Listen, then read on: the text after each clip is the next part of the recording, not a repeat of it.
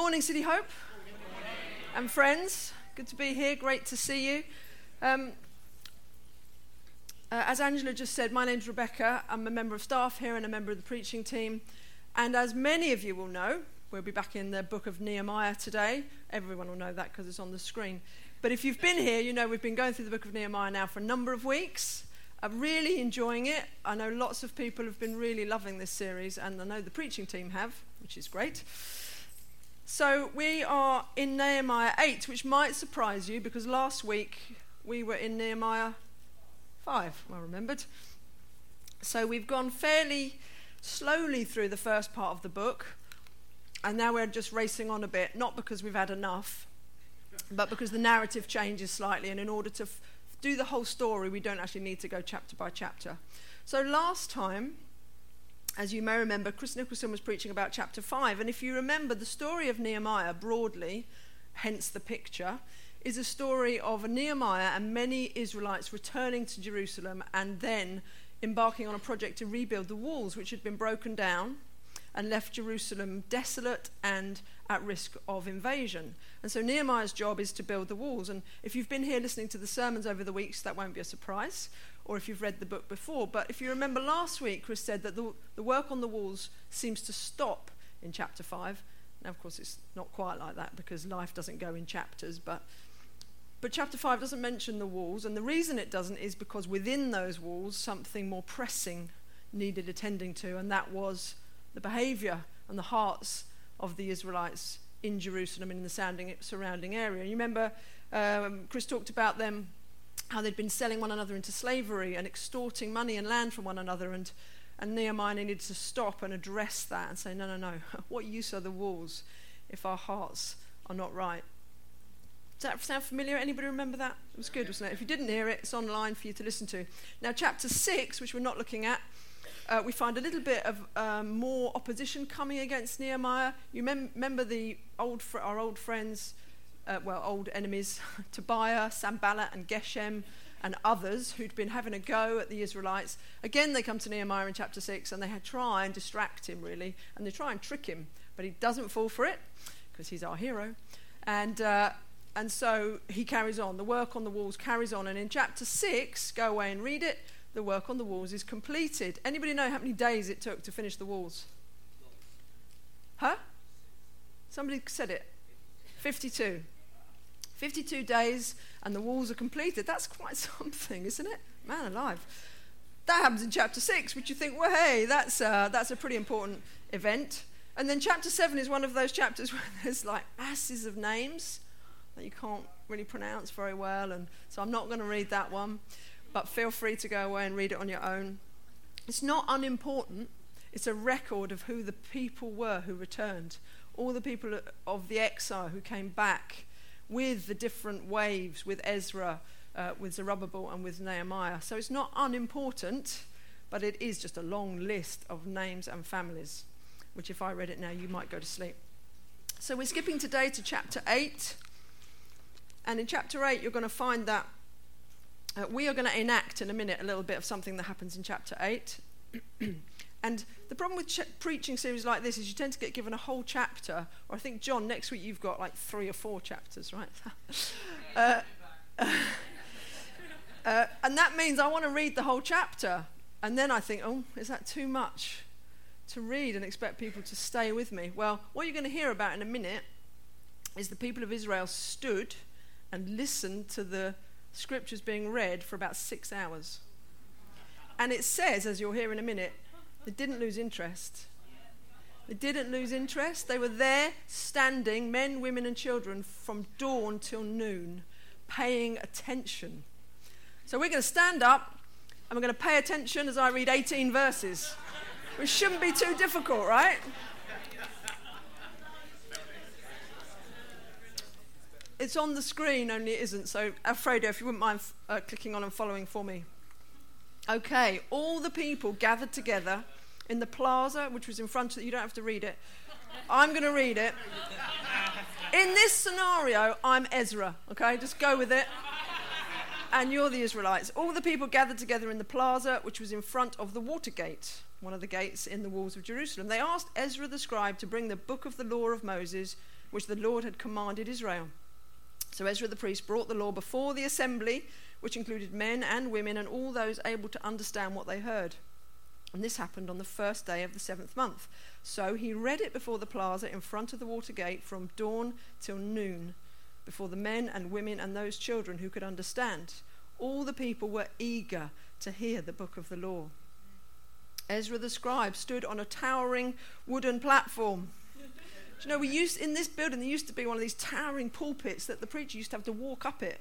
Uh, unfortunately, we don't have that anymore. It was all the way up there. It would have been fun, wouldn't it? Just imagine Ezra the scribe stood on a towering wooden platform constructed for this purpose. Standing near him on his right were Mattithiah, Shema, Ananiah, Uriah, Hilkiah, and Maaseiah. On his left were Pedaiah, Mishael, Malchijah, Hashum, Hashbaddanah, Zechariah, and Meshullam.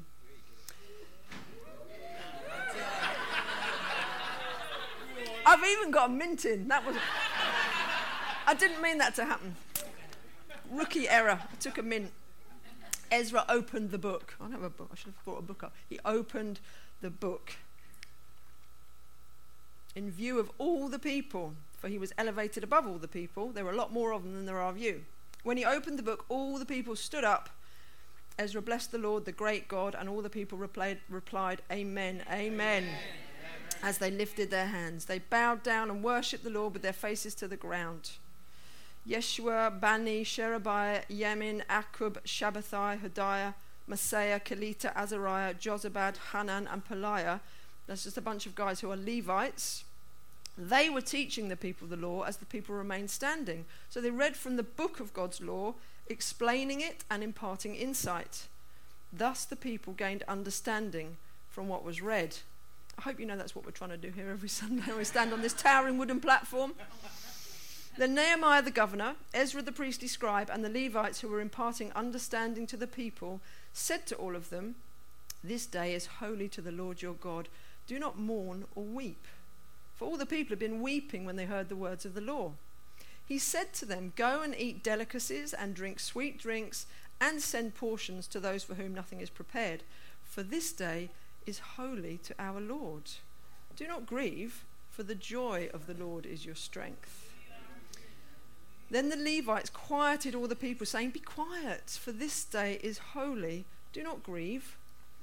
So all the people departed to eat and drink and to share their food with others and to enjoy tremendous joy, for they had gained insight in the matters that had been made known to them. On the second day of the month, so all of that happened on the first day of the seventh month, if you remember. On the second day, the family leaders met with Ezra the scribe together with all the people, the priests and the Levites, to consider the words of the law. And they discovered, written in the law, that the Lord had commanded through Moses that the Israelites should live in temporary shelters during the festival of the seventh month. And that they should make a proclamation and disseminate this message in all their cities and in Jerusalem. Go to the hill country and bring back olive branches and branches of wild olive trees, myrtle trees, date palms, and other leafy trees to construct temporary shelters, as it is written. So the people went out and brought these things back and constructed temporary shelters for themselves, each, each on his roof, in his courtyard, in the courtyards of the temple of God, and in the plaza of the water gate and the plaza of the Ephraim gate. So all the assembly, which had returned from the exile, constructed temporary shelters and lived in them. The Israelites had not done so from the days of Joshua son of Nun until that very day. Everyone experienced very great joy. Ezra read in the book of the Lord day by day, not just on the first day. From the first day to the last, seven days. They observed the festival for seven days, and on the eighth day, they held an assembly as was required. Good. Thank you for your part in that. Have a seat. Okay, so what we've heard then is the people have returned, as we know. They've built the walls, great. There's much rejoicing over the finishing of the walls. And then we're in the seventh month of the Hebrew calendar, and they're all gathered in Jerusalem. So people have come from far and wide, not just the people living in the city, but the Israelites living in the towns surrounding, and they've come together. Come together because it's actually a festival day in the, in the Jewish calendar. But what they do, of course, now they're returned, now they're regrouped, now their walls are sorted out, is they attend to what? They attend to the Word of God. So they attend to the Scripture and to what God says. And it struck me that it's very easy, isn't it, to say, well, it's important to know the scripture, it's important to know what God has said. And the very simple reason that's important is because God's word will tell you what is God's heart. And if, if, if we want to know God's heart, which I think we do, I certainly do, then we need to attend to what he says. And so the people attend to what he says and they let Ezra read it and others explain it and help to impart insight for hours on end and they give attention to it. And so there's three things I just quickly want to look at today. There's loads more. You should go definitely go away and read this. I do hope people are reading Nehemiah and, and the preceding book Ezra, which they both go together because it's so helpful. We can only bring out a little bit here on a Sunday morning, but there's so much uh, to learn from the word. So I'm going to bring out three things that hopefully are going to help us. Hearing and understanding the scripture leads to three things in this chapter. The first is grief and mourning over sin. So, the reason that the Levites have to tell the people to be quiet is because in their culture, mourning is very loud. We might be, some of us, certainly people from my background, we might do grief and mourning in a different way. But here, the reason they're told to be quiet is because they're expressing their grief and their mourning loudly. It says there, all the people are weeping.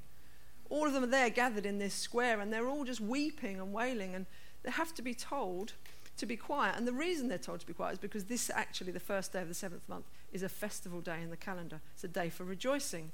It's not because weeping is always inappropriate, it's because on this occasion, the Levites said, no, no, not, this is not the time. However, grief and mourning is a natural response of the people to hearing the law of Moses, their scriptures, and recognizing their own sin. And recognizing that in this part of their history, they have failed to attend to the commands of God. They have failed to give attention and value to the word. They've failed to listen and they've failed to obey, as we'll see in a minute, some of the things that God has clearly said to them. And as they hear it and as as the scripture just said, as they receive understanding, the response in them is grief and mourning over their own shortfallings and over the way they've just not paid attention to God's word and therefore God's heart. That's the first thing that we get, their first response. The second response, marvelously, then, after that experience, is what do they do?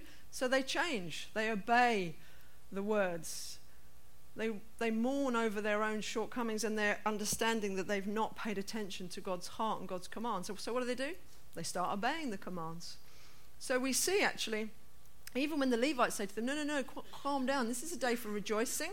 And he says to them, Remember, go away, eat delicacies, and drink sweet drinks. Do you know the original language that this is written in? Actually, the, the literal translation is go eat the fat which I quite like. I like that. Go eat the fat and drink sweet things. And uh, that's going to become a, it's become a little bit of a saying in our house this week. Go eat the fat. Go eat the fat. Go eat rich things. Go celebrate. Go send um, food and drink to people who haven't got. Go and express the joy of celebration that God has told you to do. So they do it. That's their response. They, they obey. And then we also read about the festival of shelters, which sounds a bit odd, doesn't it? When you actually think about going out and bringing li- um, branches back and then going camping out for seven days in a sort of makeshift tent, either in a square in the city or on your roof. I mean, most of us don't have flat roofs, that really wouldn't work. If you live in a block of flats with a flat roof, then go for, go for it. pop, pop to the park. Or that was around this time of year, actually. A bit, it's a bit more chilly, I guess, for us. But they build these shelters, and that is an ordinance of God. It's a command of God, and it's not pointless. It's a memorial that God gave them uh, when they uh, to remember the Exodus. Now, if you know the story of Exodus, uh, it's when God performed a miraculous rescue plan for the people of Israel to leave Egypt, where they were enslaved, and He brought them out. And then they spent a long time in the desert, where they did live in temporary shelters, and God provided and God protected and this festival, therefore, is, rem- is to remember that. It's a memorial of what God had done and a reminder of what God would do, of God's ongoing faithfulness. So they obey. And the third and the best bit is their response to hearing the scripture expounded is rejoicing. God says through his word, rejoice. Go eat the fat, people. Rejoice. I was going to put, rather than rejoice, I was going to put party, but I thought that might be a bit too, I might get accused of levity. Rejoice. So, grief and mourning over sin is not, is not unfitting for us as the people of God, but neither is rejoicing. And those two things are not strange bedfellows, although sometimes to us I think it feels like maybe they are. Maybe that's my kind of white British uptightness. I think to some degree it is. Um, and I was thinking about analogies of things that are both weighty and solemn, but also so joyful. And there are analogies, and the classic one that came to my mind is, is a wedding. I'm guessing we've all been to a wedding. And uh, I think the preacher often, the minister often says, depends on the, on the book he's using, this is a solemn occasion. It's a solemn occasion. If you see the groom sweating at the front before it all happens, you know it's a solemn occasion, isn't it? It's a weighty, solemn thing. But there is so much joy